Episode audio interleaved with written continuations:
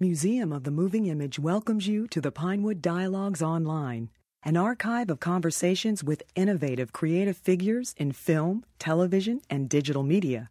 Visit Museum of the Moving Image in New York City or online at www.movingimage.us. Please welcome Lesley Stahl.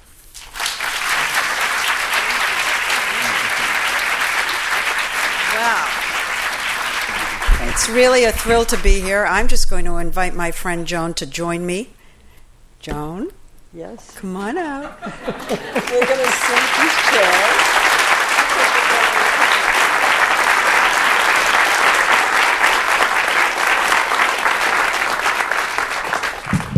Joan has a lav. I have a handheld.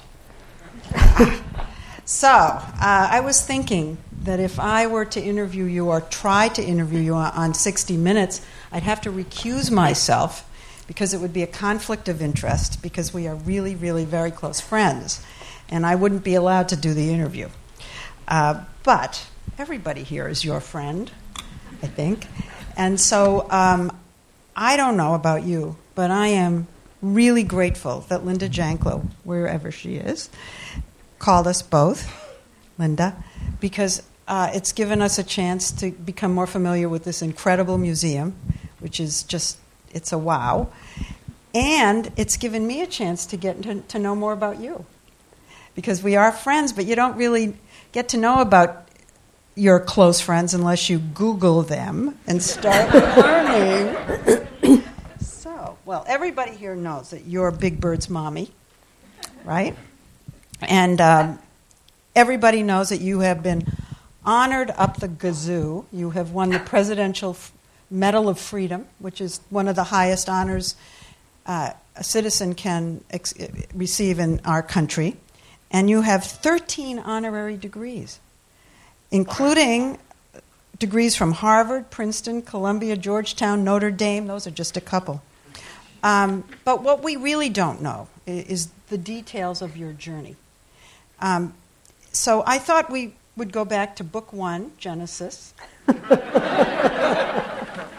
and which were, which were we'll go back to the mid or early 1960s, when everybody thought television and learning had nothing to do with each other.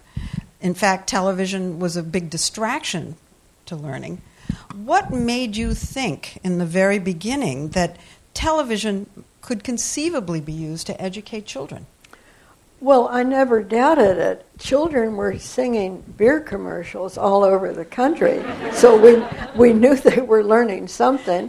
And I was working for Channel 13, and of course, we felt we were providing information. And I thought, if you can supply information, why can't you supply information about the ABCs, the counting? Why can't you do some of these things with television? You're like Galileo. You know, they, these geniuses come up with the idea that ever some. Why didn't anybody else think of this? But I happen to know because I did Google her that um, you did do a documentary for WNET on poverty and discovered that middle class kids were going to school knowing the alphabet and knowing about books, and disadvantaged children weren't. And so, talk about how you decided this that, that television could be used to help level the playing field? Well, yeah, we didn't level the playing field. That's a kind of myth. What we did was bring raise everybody up. So, that, but what you had were disadvantaged children ready to go to school, which they weren't. And we knew that teachers treated children differently who came in knowing letters and numbers. That their ex- the teacher expectations went up, and so we wanted our children to have the same expectations from the teachers. And and in fact, after the show had been on the air a while, kindergarten curriculum began to change because all these kids were pouring in who knew uh, what kindergarten had taught before before, but it it uh, changed the curriculum. Now, you in the clip, they they talk about the paper that you wrote in 1966 you went out across the country, and this paper. Well, talk, I want tell us about how that came up. But the paper became kind of the outline for Sesame Street. this Carnegie asked me if I'd be interested. A, a, uh, friend at Carnegie, Lloyd Morrisett, who was the co-founder with me of this, and without him, it wouldn't. None of it would have happened. Uh, Lloyd asked me if I'd like to do this study, and I said, "Well, would I?" And what, what, what, what were you studying? What was the point of this tour? It was took? to find out what the major people in preschool education throughout the country and child development people thought of the idea because Carnegie didn't want to announce something or raise money for something that all the experts would then jump on mm. and make it very difficult. So he felt unless we had uh, the backing of the major people and, and their ideas of what curriculum would look like, um, that we shouldn't go ahead. But I just, they, I expected hostility because there was a lot of hostility among, uh, uh, we call it the whole child people in in uh, child development. Those who think you treat, you teach the whole child and you never teach them anything specific when they're little. Mm. And uh, those weren't the people I interviewed. right, exactly. I interviewed cognitive psychiatrists and people interested in children's learning, and they jumped at this. That was the shocker. We all thought it would have a mixed, there'd be mixed messages from them. It was a hundred percent of just absolutely saying, "Of course, use television." So, and then I got uh, from one of them the idea of what the curriculum should look like, and and then I started thinking what a show might look like. So I, I suggested something that w- was like Sesame Street. I couldn't have dreamed of what it, what Jim Henson and and Jon Stone and Dave Connell and Sam Gibbon and the various people who worked on it turned it into it. I gave them the barest bones, let me tell you, and they I couldn't have imagined what they came up with. But I, I didn't read the paper, but as I understand it, one of the important things you, you said was that most children's shows at that time were in these make believe pl- places, these unreal places. They were set in fairylands and whatever. And you said this has to be an urban setting. I didn't say it. I, Jon Stone, one of the producers, has said, "How would you feel about it being in a in a inner city area?" And he always said, "Joan turned several shades of pale." Oh, and said, "Sounds." I said, "Sounds good to me," because I suddenly realized, why not? If if if if urban children were watching Mister Rogers' Neighborhood, which was in the set in the suburbs, why wouldn't suburban kids watch a city street? And it turned out to be exactly right. But wasn't wasn't that the target audience you were trying yes. to reach anyway? Inner the city, inner city kids, mm-hmm. and that they would look at that and, and see, themselves, see themselves, see themselves, see their world, and then elevate that world, and or at least elevate world. their learning world. Um, Lesley, I want to stop for just a second and point out that there are three people here from the, who have worked on the show from the beginning on air. Loretta, where are you? Right here. Loretta Long. Loretta. You want to stand up? Bob McGrath. Bob, stand up.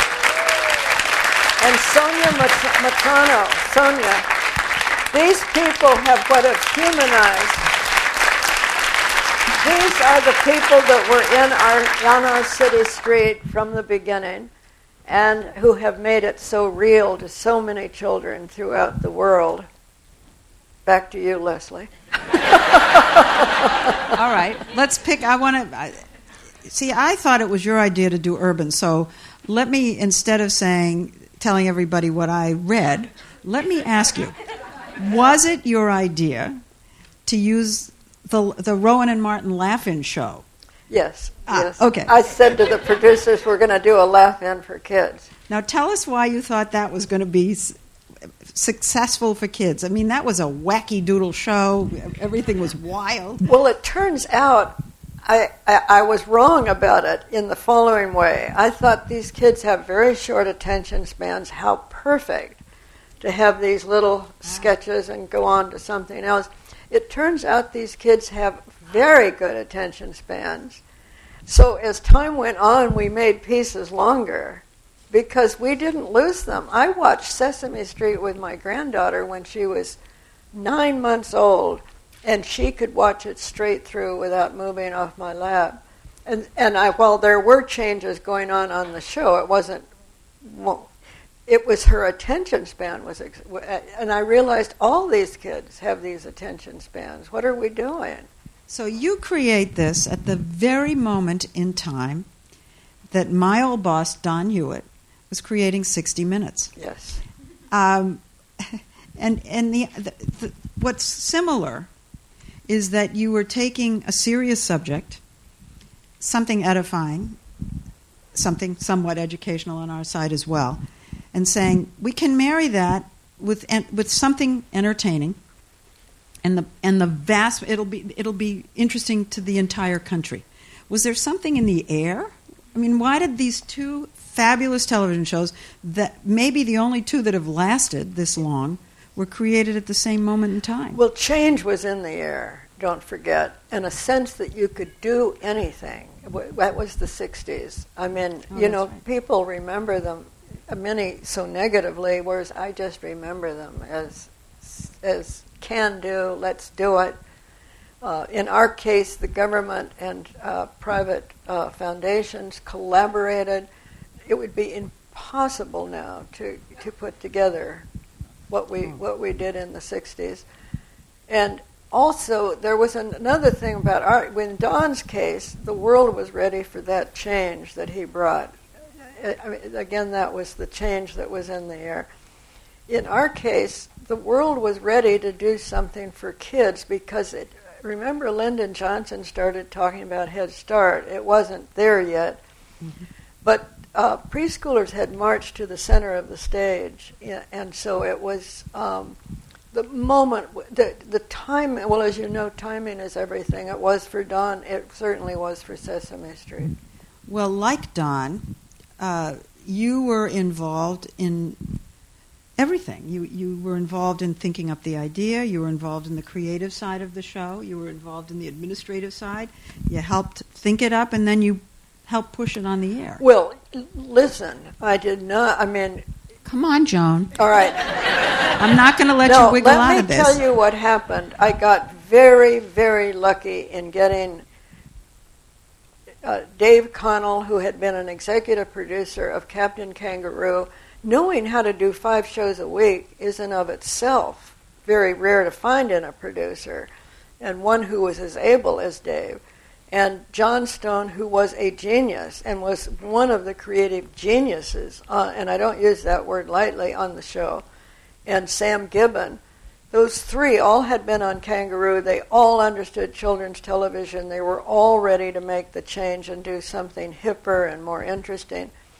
And then, thank God, one of them said, How would you feel about our trying to get Jim Henson and I said, we could get Jim Henson because I knew his work, which was commercials. I'd seen a reel of his work that were commercials and very funny stuff that was not appropriate for pre- preschoolers. and so, what did you say? I you said, said, when they said, I said, Jim, Henson, do you think that he? Because I thought he wouldn't even look at this little children. It show. wasn't that you were outraged that they would even think of a guy who was doing that kind of work. You just thought he wouldn't oh, say I was beside myself with with possibility, and then he he. Uh, they talk, he didn't want to do it because he didn't want to be a little children's entertainer. He wanted to be a family entertainer. The Muppet Show being his dream show because that was a family entertainment.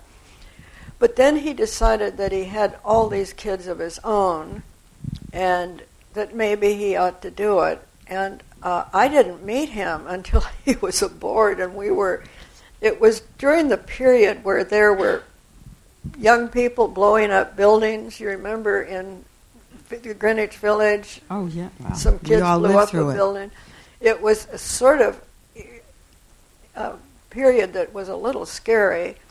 And we were at a seminar with a lot of people all facing front, and this man with a beard and leather vest and so on walked in and was sitting in back. I had never met him, I had never seen him. So I whispered to Dave Connell, How do we know that man back there is not going to kill us?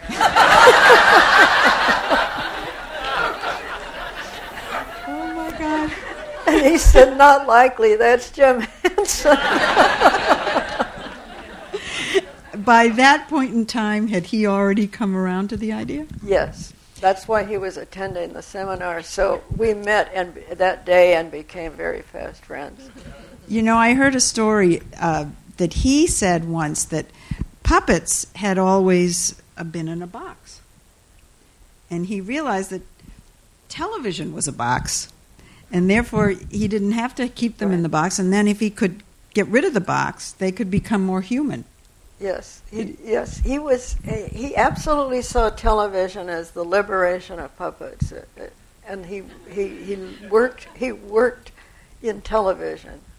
Well, well, t- did did you um, tell us the role you played in in the character development of the of the Muppets that are on Sesame Street? Well, I didn't play much of a role. What happened was we had a series of seminars with professors and cognitive psychologists and and some people from entertainment too. And they would come up with ideas, for example, and I would have then we would decide that was a good idea. They said, why not have a or a bad idea? Why not have a child who's always more correct than the adult? And I said, we can't do that. You can't have uh, teach children to talk back to teachers and parents. But out of that came Bert and Ernie. But that was Jim Henson and, and the producers who came up with it, not me. And and uh, Ernie is sort of the child. It's never stated that way. And Bert No, Bert we is- don't know how it's stated. that was my next question, but let her finish her story. So, in other words, the, great, there was great research that went into each character. Big Bird, for example, came out of of somebody saying that someone should, one of the puppets should play a child who doesn't know everything. And Jim, we we did a series of of uh, test shows. that the street was very dull, and uh, there are advisors that said don't mix fantasy with reality. So keep the puppets off the street and just have them in separate segments.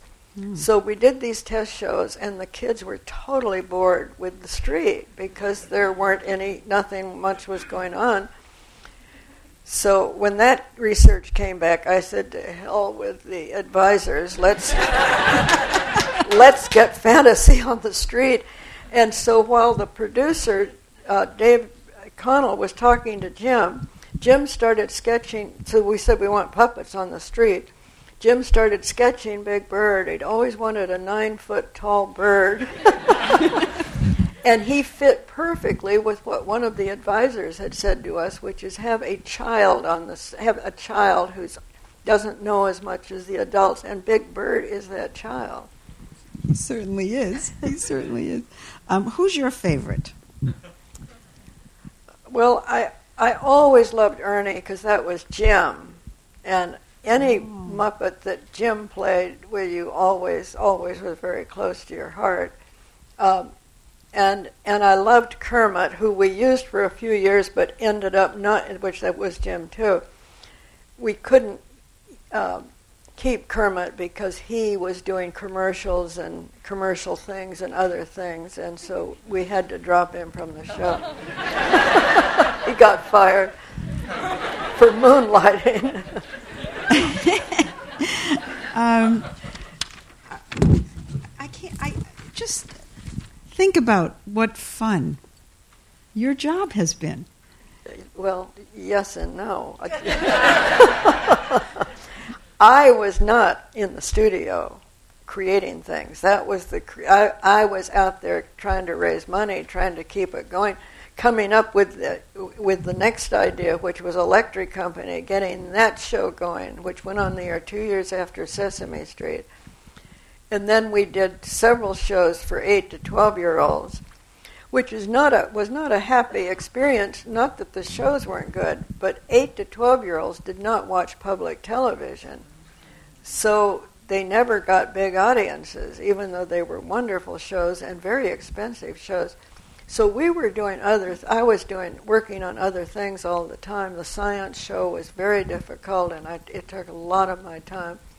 That was for eight to twelve year olds. Well, well, that's what I meant when I said you were initially involved in the creative side, and then you're the one who really pushed it on the air. You had to raise money. You had to get licenses. I had to be all business after yeah. a while, and press and publicity. We needed a lot of that.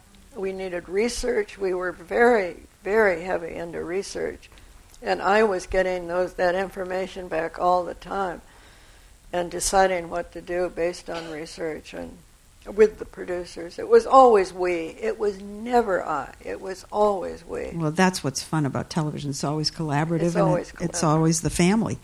Um, I, I did. Uh, I want to step back for a minute from Sesame Street and just ask you a couple of questions about you, because uh, it appears that you came under the influence of something called the Christophers. Yeah. And Father James Keller, who had this movement. Why don't you tell us about the movement and what his influence was on you? Well, I was brought up Catholic and did not become a lapsed one until later in life. Till after Father Keller. Till after Father Keller. Uh, he founded the Christopher movement, which was taught. It was it, he. What grabbed me, I don't know what his whole thing was because I wasn't following everything, but I would read every now and then and I was really struck one day by his saying that idealistic people should go into television, which was the new medium, because if they don't, non-idealists will go into it, and that and that this was something that that should be used constructively. And I said, you know, wow, that's right, that's me. Yeah. So so I, I went into television. And he and he was the inspiration. I met him. I met him before his death. He was sick when he came to. I was interviewed by the Christophers. They had a, a radio or TV show, and he came over to the studio. And I was very glad to say, "You really influenced my life," because he did. Go in. Go into communication. I go into communication. Yeah, go into communication. Um, now, this was the '60s. Uh, it was before the women's movement. It was before affirmative action. Uh, how how difficult was it for you as a woman to be out there pushing this? Well, that's an interesting question because you would think it would have been a big deal. The only time it came up was in the beginning after I'd done the study, and I knew this. Uh, I knew what this could be. I never doubted that it could be a success. And suddenly, some of the funders, and particularly a woman at the Ford Foundation, raised the question of whether a woman could be taken seriously as head of it. So I was as if at, it might hurt the whole movement. That it wouldn't be taken seriously. And so, if you can believe it, I was asked to drop a list of possible heads of the Children's Television Workshop, and I would be deputy director. Well, the interesting thing is, I was married to a real feminist at the time. And he said, just tell him you won't be number two and you won't be there, and good luck. And it hadn't struck you to say that, right? It, no, of course not. of you. course not. I was shocked by his feminism. So that's what you did, though. You listened yes, to him. Oh, I listened to him, and I said, I won't be there. And they said, Well, of course you will. And I said, Good luck. And they caved. they all. Give me five. I'll take it. oh, my goodness. So over time, the show started, and I put this in quotes, teaching things beyond the alphabet. You know, obviously, from the very beginning, you were teaching tolerance. That was there in the beginning. But you started to get into other issues. We got into environment. We've got, uh, we, we deal now a lot with uh, health and exercise and uh, we have new, some new curriculum every year. Mathematics and STEM, mathematics and engineering and science, are now very high on our list of things that we're beginning to teach. I remember um, a show, uh, and I've read about it and I remember it, where some somebody died, and I know there was a debate that should we just not replace the actor, mm-hmm. and he'll have the same name and. Mm-hmm. And I don't know if it was you, but somebody said no. I mean, th- this is a death, and we're going to deal with dying.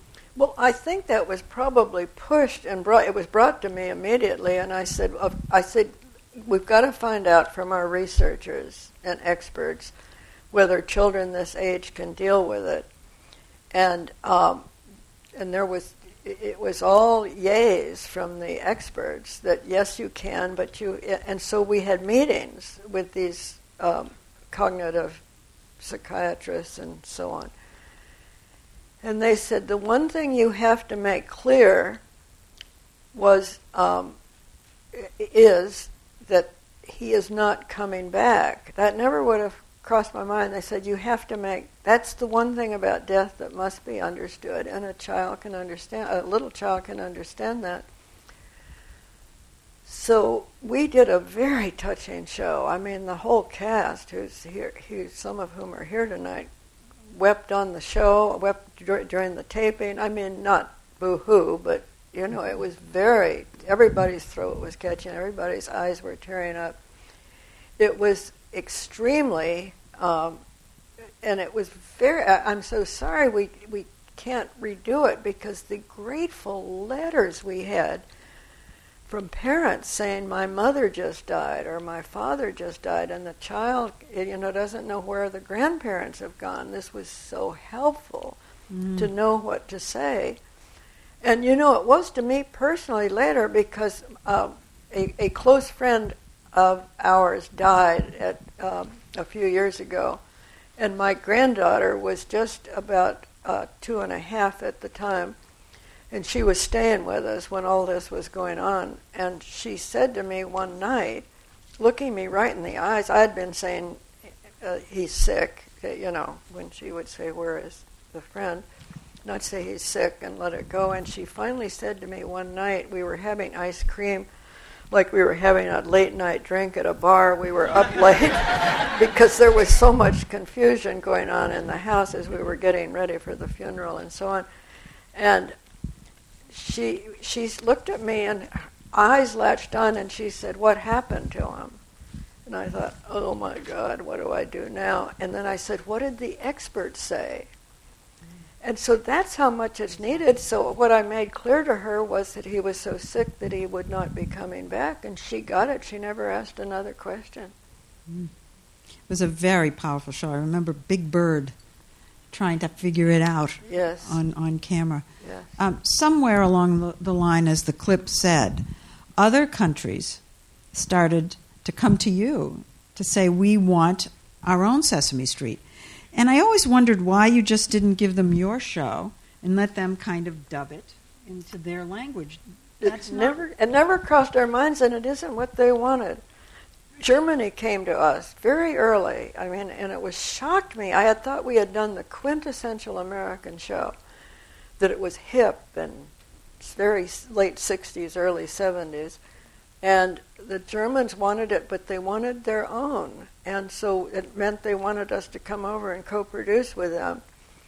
And uh, it was a very interesting experience. It was our first. And so one of the things that in in the studio, the producers in Germany were very, very liberal, which was the young people's really reaction, I guess, to World War II and all that they'd been through.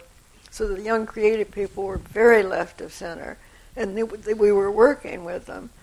And so they had pieces to show showing children define authority, so that, so that it would be very uh, on on a grass of a public park. It would say verboten. I mean, it would be on grass at a public building, and they would show children ignoring that sign and running onto the grass and playing in the grass and kicking up the sod.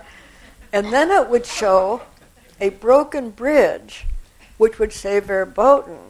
And they were supposed to know when, when verboten meant dangerous or when verboten meant you won't get shot or won't die.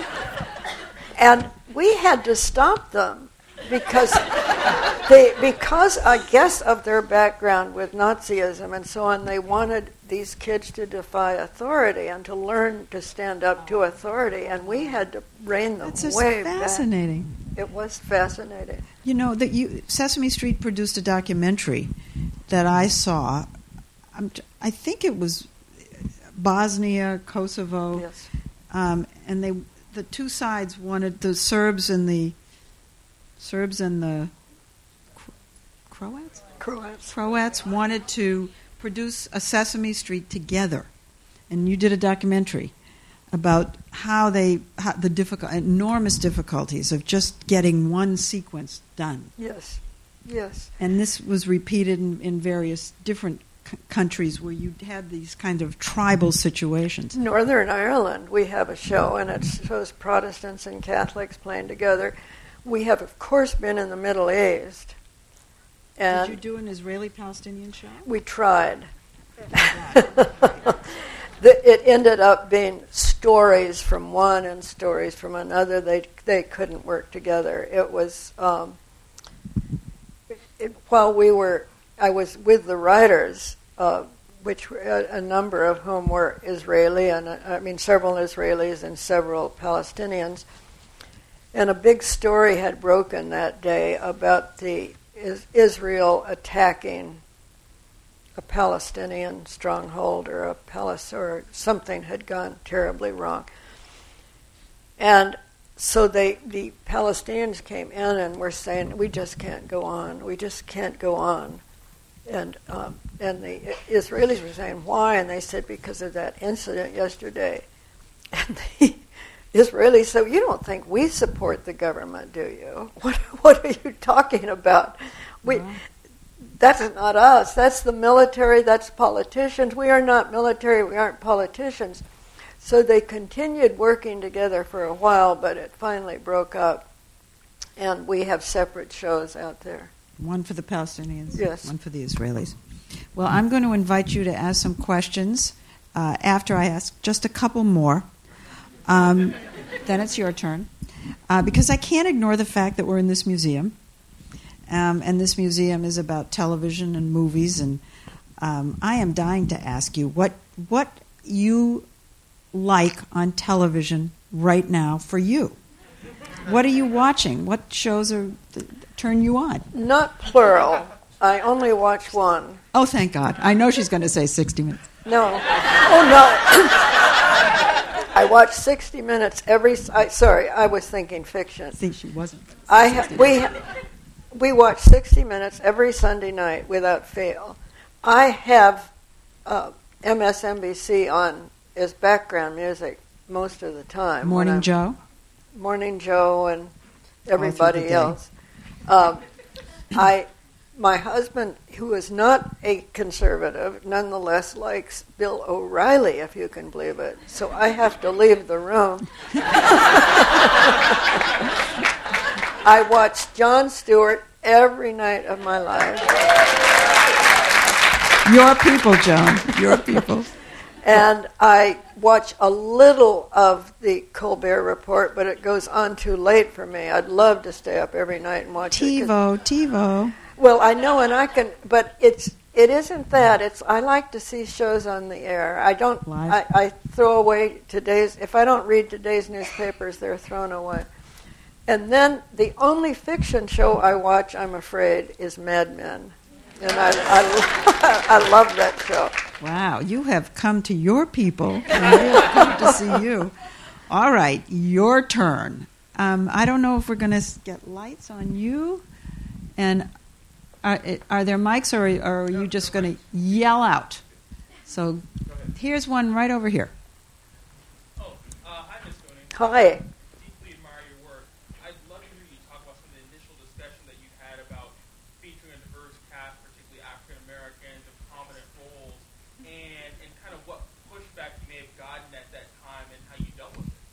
Well, thank you for that question. Uh, Let me make sure everybody heard. No. So the question was talk about uh, the diverse nature of the show, uh, how that came about in the beginning, and whether there was any pushback to using African Americans and I guess you mean Hispanics and everybody else at that time in the 60s. Well, there was never a question. I announced to the producers on day one that we would have uh, two men and two women, and two would be black and, and two would be white. It, it, there was, it was there was no pushback at all. We were all so of one mind that we're creating this show, and the world, except for the South, which was not totally with us. We had some pushback from Mississippi, but we paid no attention. Said, "So don't carry the show. We don't care." but but but they got so much flack from their audience that they had to put it on. Where we got into some trouble on it, though, is that we did not have a uh, Latino or Latina in the beginning. And uh, correctly they pushed back, and correctly we added Sonia and uh, and Luis uh, right as soon as we could, which was about a year after we went on the air, or year or two. Um, so that, that there was never a question about African Americans because we were aiming very, very much at at uh, youngsters in the inner city. That was the bullseye of our target that we were trying to reach. Right there. You. Um, I was struck by uh, what you said uh, about being surprised about the attention span of children. And I was just uh, a few weeks ago at the Kidscreen Conference where a executive from a uh, commercial kids network said the way to reach their target audience was to imagine a kid with ADD. Now, I wonder, do you believe that since the launch of Sesame Street, that kids' attention spans have changed? And if so, what do you think today should be television's role in reaching the kids who are watching right now? Question Well- about attention span and children.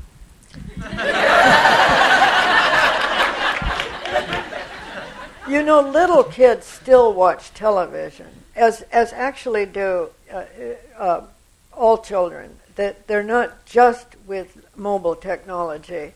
Um, television is still very popular with the young, extremely popular with very young children because they're not using a lot of mobile technology. They may play with their mother's cell phone and, and look at some things.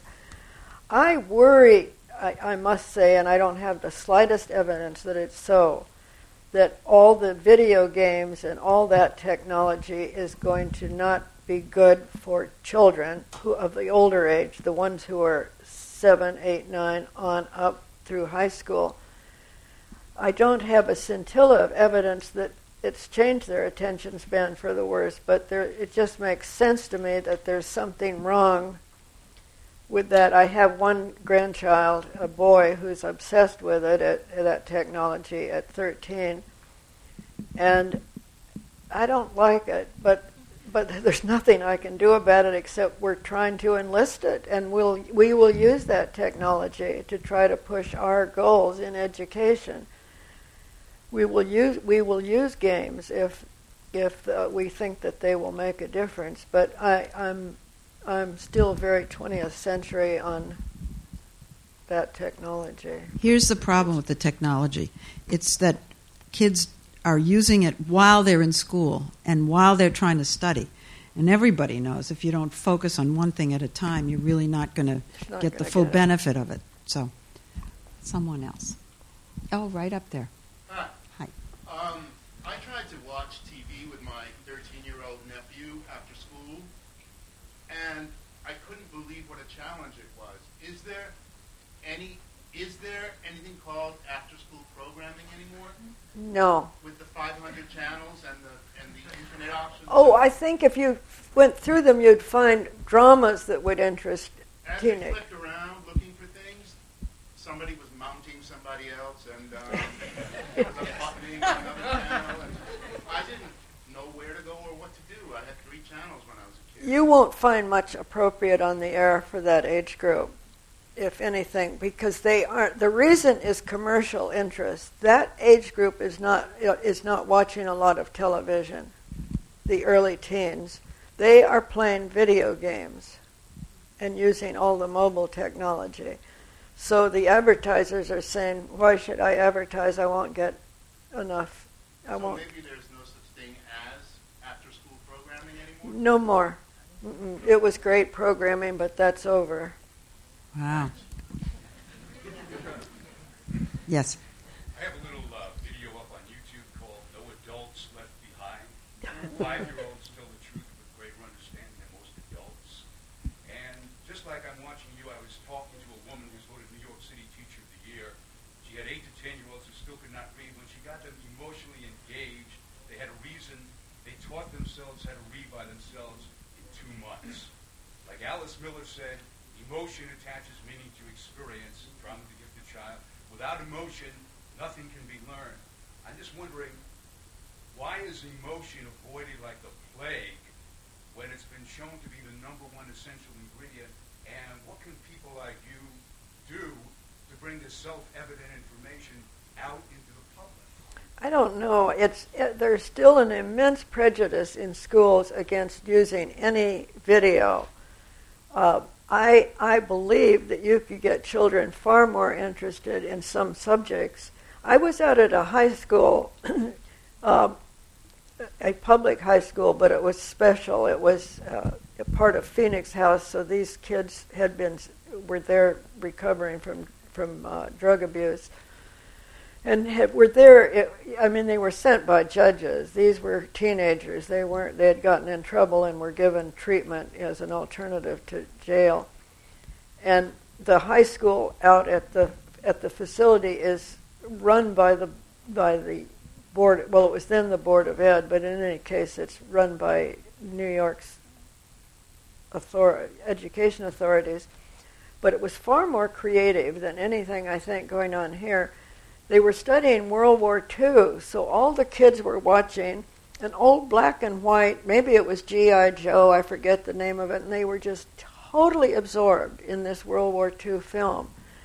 Well, I thought they're going to be interested in reading about World War II now that they've been motivated, that it makes so much sense, and that teacher figured it out, but it's very tough to break through the prejudice against media in, in uh, education. Right over here. Hi.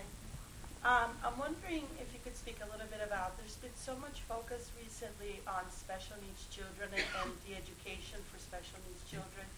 Um, I don't know how much of that was back then when, you, you know, Sesame Street first started, and if you guys ever discussed if, if there's been modifications to the show that were uh, meant to be for the special needs kids or anything else that you had to say about that. Well, we've always had special needs children on as part of the, the children that we use. Uh, we're going to have a reaching out program, and it will.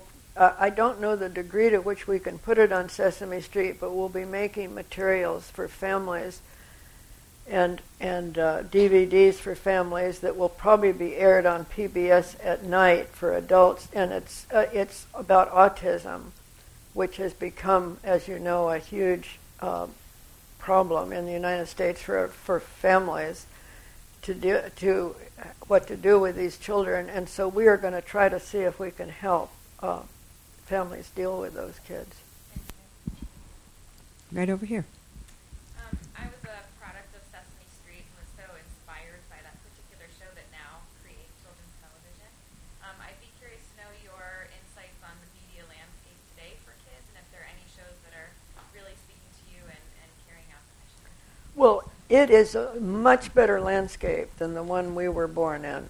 Uh, meaning there are many more shows, and, and many of them constructive shows, on Disney and um, Nickelodeon, Nick Jr., uh, for kids, um, so that it's a much better media landscape for kids. That's the good news. The bad news is that there's that Sesame Street's still widely viewed, but it has huge competition, and none of these shows are doing what Sesame Street does. So we have to keep working on, on getting parents aware that yes, let them watch all these these other cute shows, and some of which are perfectly constructive. I mean, there there's nothing wrong with them. They're entertainment, sometimes with a little education in them. Uh, but we want the kids to watch Sesame Street, and then if they want to watch, uh, if they like SpongeBob or those shows, you, you, it's fine with me. But I sure wish we could get parents to remember that education comes first, and that the children enjoy it. If you don't turn on, they will certainly gravitate to SpongeBob once they've watched. They begin watching Sesame Street so young it's really meant for twos on up, but they start really at nine and ten months old. Parents put them down and because they can get take a shower. You know, the child's so absorbed, so happy. I have done, been guilty of this myself, um, where you say, "Oh, thank God, she's watching Sesame Street." Um, well, I can see. You know what surprised me was how much research, how many of the experts you kept going back to. I didn't realize that. So every, you just didn't throw these things out there because they were entertaining or you thought they'd be uh, educational. Everything no, had everything is cleared with experts and then and then research. We see if if we get the effects from children that we're looking for, if they learn what we want them to learn.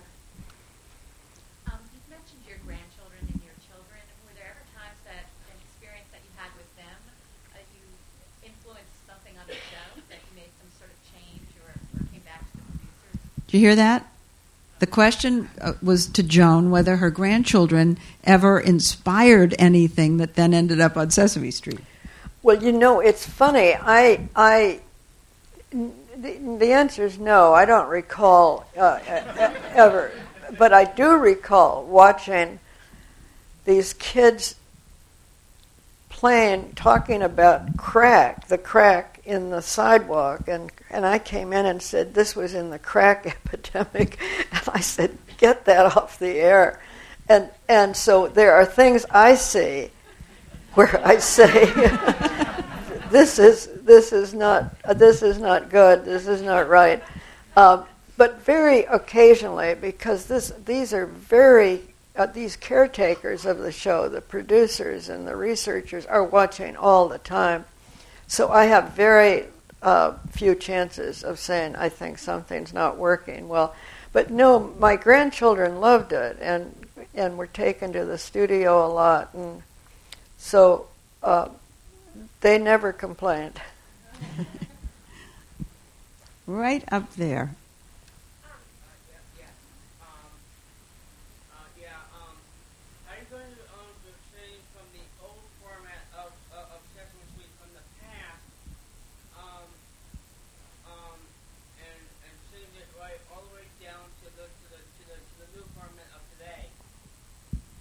Are we going to change it? Um, did you change the format? We have. We have. The format is is still there's still a street story, with with human actors and Muppets interacting, and um, but we have new we have new characters. We have Abby Cadabby who has her piece on the show every day, which is she's a uh, fairy child. She has has a Abby Cadabby's fairy school, um, and uh, we have an Elmo piece. So yes, the over the years the format has evolved, and it's not the quick little pieces anymore of the old laugh-in days. Uh, as I said, we learned that children had um, uh, were liked deve- liked stories and liked to see them develop. So we do segments now much more in the show. We still have quote commercials for letters and numbers, but we have whole segments too. So the format has evolved. Did the, the stories uh, go over for a couple of days so the kids will come back sort of the way they do in a book? Not no, not often. We have done that, but we're not often because that's a little on the that's a little hard on their memory. Is this is not the age to do that? Yeah. There was a woman right up here. Yes.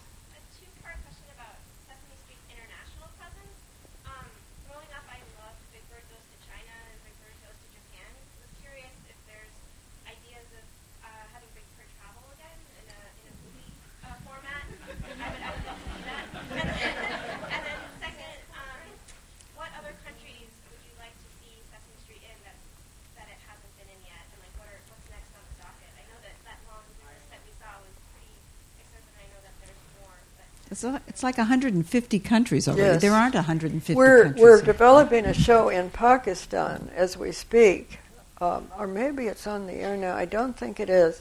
Uh, we we're we the the reason we don't travel anymore with Big Bird is it's very expensive, and um, we really have to watch money, and so we put what we have into the domestic production, n- not in specials so much anymore.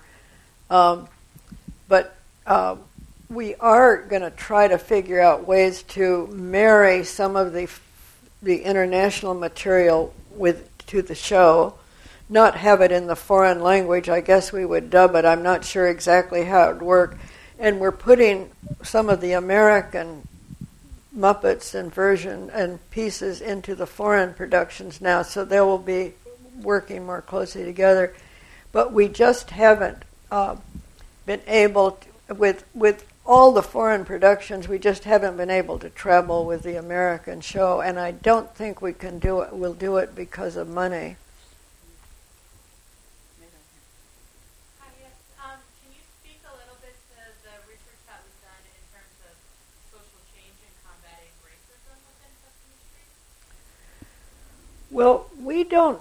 I, I don't recall that we researched it. We we were combating it from day one. We were all uh, very much of the time and very involved in, in civil rights, and uh, we knew that this would be a show in which all people and Muppets got along. That the street would show kindness, show show tolerance, show interest in other cultures. Um, a person on the right of the political spectrum wrote me a very angry letter uh, a couple of years ago about our multiculturalism and how terrible that was. And I wrote back and said, yes, we are proudly multicultural, and that that's what we think our, our role is. So we we we believe in showing kindness and empathy to everybody on that show, and it's all kinds of people and puppets. I just want to thank you for everything you've done. I, I'm actually one of those children that believe in Sesame Street. So thank you. Oh, thank you very much. Uh, We should, we should end pretty soon. It's ten after eight. This is going to be our last question. last question. I listened to The Joe. question is about the electric company. I have twin boys, one of them who has autism, that we still watch the older electric company on DVDs. How do you feel, um, and I, I think you said it got canceled because you said 8 to 12 year old uh, really weren't It's watching. on the air. A new version is on the air ask about every the new day version. at five o'clock, and it's it's all very up to date. It's not the same as the old version, but it really teaches reading. I is it hitting the target of what they tried to do back in the 70s to like? the it's 30s? trying to do the same kinds of things, but alas, that age group does not watch public television very much, so we can't get the audience we want. I am hoping we can eventually turn the electric company using segments into classroom materials uh, and, and after school materials because, uh, for example, uh, it, we teach one of the things you learn in early reading is the silent E, um, rate, rat, and so on. And um, we have a song that is just incredible on the silent E. When the soon and I just dream of the teacher bringing that up and then going to the smart board or the iPads, whatever the technology is that will be in classrooms, if not now, eventually.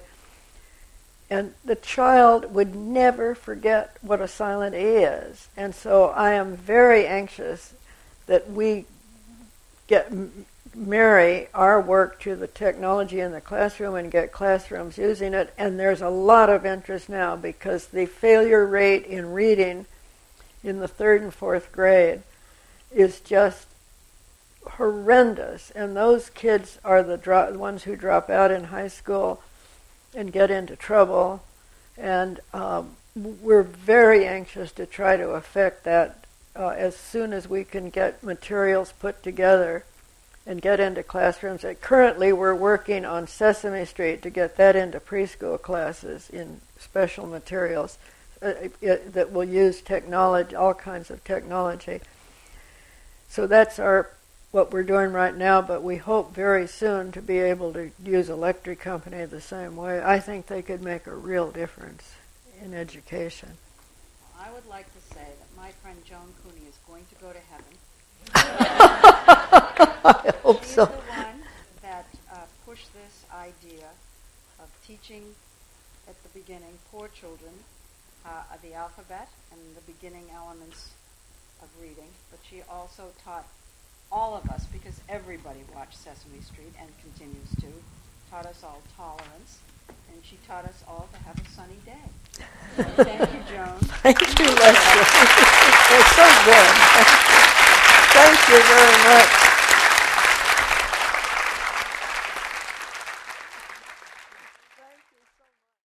Thank you for listening. The Pinewood Dialogues at Museum of the Moving Image are made possible by generous support from the Pannonia Foundation.